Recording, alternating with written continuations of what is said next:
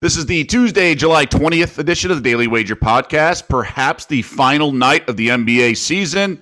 We'll get into game six and also touch on the diamond.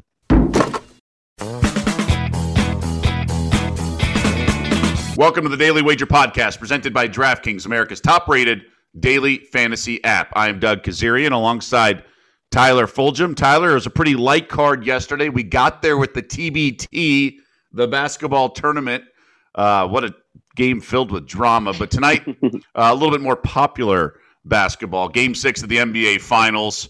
I'm really torn here, and uh, I know no one loves uh, a quitter, but I, I am I'm going to pass on the side here. I just don't have a good read. I'm going to have to feel it out with live wagering. How about yourself?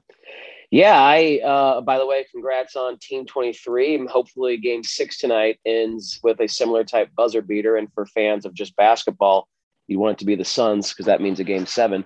Uh, but I, I, yesterday on Daily Wager on the Suns plus five. I, I just thought you know they had an opportunity with those five points in their pocket to you know win the game outright. I think they can do that. But uh, even if Milwaukee did win, I would figure it'd be a close game that the Suns wouldn't go quietly into the night, even in a tough venue like Milwaukee. However, Doug, I just learned this morning that Scott Foster is officiating game six. And if anyone knows about Scott Foster and Chris Paul specifically.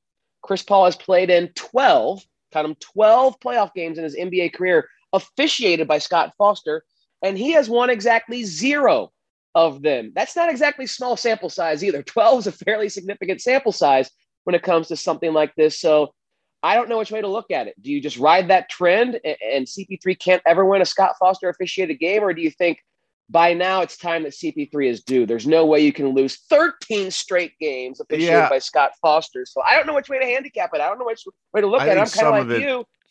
Some of it's a little CP3 uh, not delivering in, in, some playoff games. Uh, is that fair? Not delivering. He also has been injured in, in playoff games as well. That he had and leave. rarely the favorite. I mean, going against the Warriors, sure. a lot of those years. The Clippers are the Clippers.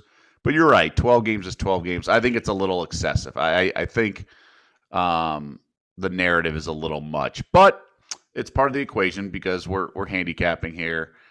Uh, five is the highest spread in this series that we will have had uh, in terms of a closing number if it gets there. Feels like a lot of points, but what about Phoenix? Their mindset. I mean, after being that close to up three one, being that close to up three two, and now they're uh, facing elimination two three. Don't really worry about their mindset. Chris Paul's a veteran. He, you know, he's dealt with uh, you know, um, hurdles, so to speak, adversity in his career all over the place. Monty Williams, the head coach. Um, there's few uh, humans in the NBA who've had to deal with the type of adversity Monty has off the floor, losing his wife in such tragic fashion. So, I mean, this is, you know, still in perspective, even though it's the biggest game of their career. It's, uh, you know, not something they haven't had to deal with before. So I do think the Suns are going to show. That's why I had them. Uh, I felt comfortable taking the five points in my pocket before I heard this Foster news. I believe Foster was the official for game three or game four in Milwaukee. I think it was game three when Milwaukee blew him out by 20 points. Uh, but he has officiated a game in this series, which was a Milwaukee victory. And again, I like the plus five with the Suns. I guess I'll stick with that because I, I, I do believe, even though the overwhelming evidence suggests that Chris Paul can't win a game that that Scott Foster's officiating, I also believe in the fact that that is kind of a fluky stat, and he's eventually going to be due. Like at some point, you're going to get value on Chris Paul in a Scott Foster situation because he he can't lose every game that he officiates. Right, right. I guess we'll see. Uh, I'm going to play the over here. As we know, only one game has gone under. Uh, we also had a push as well, and I realized they were torching the Nets in the last game, but you also don't need the game to land uh, whatever it did, 242. Um, so yes, they may not shoot the same percentages, but I just feel like there's been so many spurts in this series, and the one under barely hit. Uh, I just, you know, um, I, I, I do think we see a little point. So a small lean to the over, nothing crazy on this game. Any prop bets for you? Because the one I'm doing is Chris Paul under 21 and a half. I barely got there by a hook on Saturday night. I feel he's a distributor. He's not all there. I wonder if his hand is messed up. I just have to side with under 21 and a half.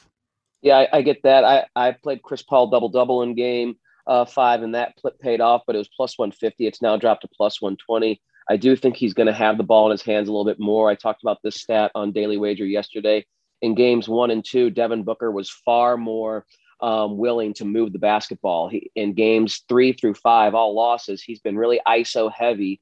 Um, his potential assists or um, uh, assists that led to field goal attempts from teammates was 13 in game one, 11 in game two.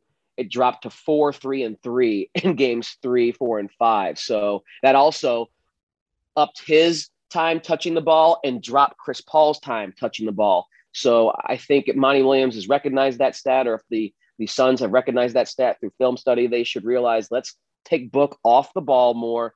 Let Chris Paul dominate the basketball. Let him create for himself in the paint or get into the paint and kick out to Booker, Bridges, Crowder, Cam Johnson, etc. This is just a better offense when the ball is not being stopped by Devin Booker trying to create an ISO shot against a really good defense in the half court. So Chris Paul double double, Chris Paul over assists eight and a half, um, Booker over three and a half assists if he heeds his, this advice and, and, tries to create a little bit more. And then I always like taking a role player at home. Pat Connaughton's been really good, been getting minutes as um, Budenholzer has gone to smaller lineups with Giannis at the five. So eight and a half points and one and a half three point field goals made at home. I think those are a little bit soft for a guy like Connaughton and should play 30 minutes. Um, I'll go over both of those.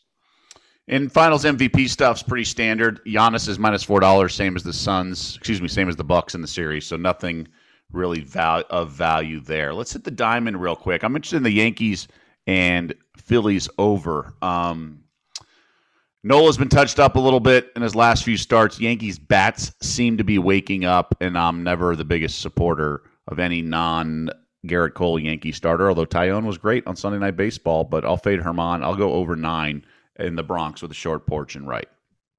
I got a total I want to play as well, and it's at Colorado. You know me. I, I feel like sometimes the Coors Field tax is a little too high, and um, given the uh, situation with no wind blowing out, anything like that, normal uh, game environment, I'm going to play under 11 runs for the Mariners and the Rockies. First and foremost, these just aren't very good offenses. Both are bottom third in the uh, bigs this season. Seattle, as a matter of fact, is dead last in average and on base. They're 29th in OPS.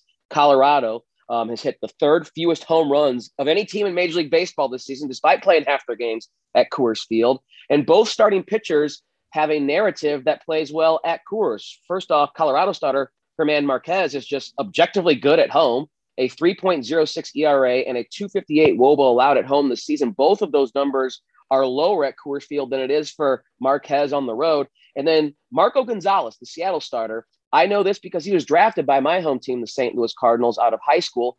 He grew up in Colorado and pitched and won four consecutive state championship games at the 5A level at Coors Field. He's very familiar. He grew up his whole entire life pitching in the altitude. So, again, he's not a great MLB starter, but he knows how to pitch in altitude. He's not afraid of it. He, his stuff will play there, so to speak. So, you have two starters that have a a, a, narrative that plays well, two offenses that are not inspiring, and always a very high total at Coors Field that I'm going to try and take advantage of the under there of 11. All right, sounds good. You should. Uh, I hope you're ready for dog of the day. My TBT underdog did not get there on the show, so the bone has been passed to you, my friend. I think there's only one way to go with that, and uh, our viewers will find out for sure uh, today on ESPN2 at 6 p.m. Eastern. Exactly. We are 6 Eastern the entire week. So thanks to everyone for checking in on the podcast here. We'll see you back on the small screen later this evening to preview game six. We'll have a lot of good guests and really blowout coverage uh, for tonight's showdown an elimination game, the first elimination game of these NBA finals. So that does it for us in and out in 10 minutes, like we promise you every single weekday.